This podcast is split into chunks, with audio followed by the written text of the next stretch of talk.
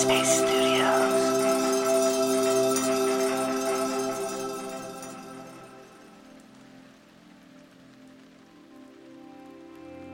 Hello, hello everyone, and welcome to Radio Headspace. My name is Kessonga, and it's a glorious Tuesday. I wanted to use this Tuesday as an opportunity to introduce a new series I'll be doing called Mindful Moments. For me, a mindful moment is a moment where your mind, emotions, and body are in synchrony with each other. And for sure, they can involve the full spectrum of stressful moments and also joyous ones. For the purpose of these episodes, I'll be focusing on positive mindful moments. Those moments in life where we're happy and content. A moment where we have a sense of well being and peace. And this mindful moment can be connected to a specific situation or event, a person that evokes this feeling, or a place that makes us feel this way. The possibilities are really endless. So, again, I welcome you to my first installment of Mindful Moments. I call it Ode to the Night. I love the nighttime. When that sun starts to set, my entire being starts to come alive. My brain wakes up, my body feels energized, and I'm just ready to go. I've always been this way. I distinctly remember as a kid waking up in the middle of the night, maybe around 1 or 2 a.m., going to my bedroom window and just staring out into the night sky. We lived in Castle Hill Projects in the Bronx. The building we lived in was 20 stories high, and we lived on the 18th floor.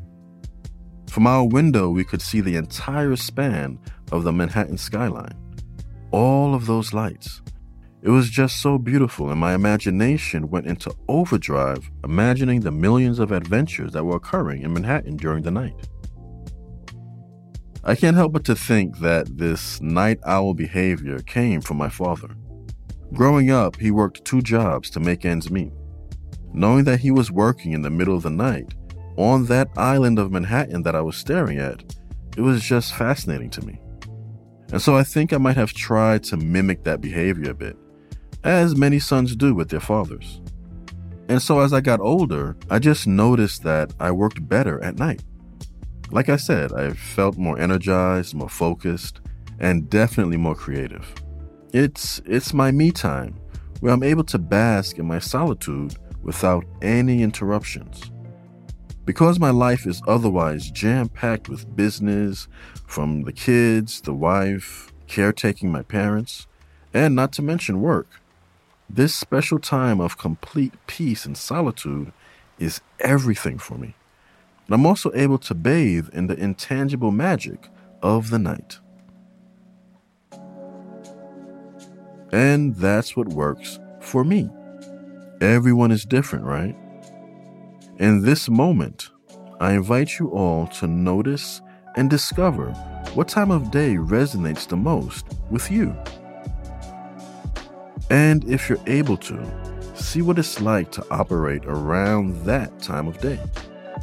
It can indeed be a huge game changer to know when you're most creative, most alive, and then work with what your body is naturally drawn to. Maybe that means working really early or late at night, or setting aside a few minutes to meditate when you need to recharge in the afternoon. Noticing how the time of day affects you is just another way of practicing mindfulness. We're in the present moment, acknowledging how we feel and what brings us a sense of peace and calm, or any emotions that come up. In fact, you know what? I would love to know what you discover.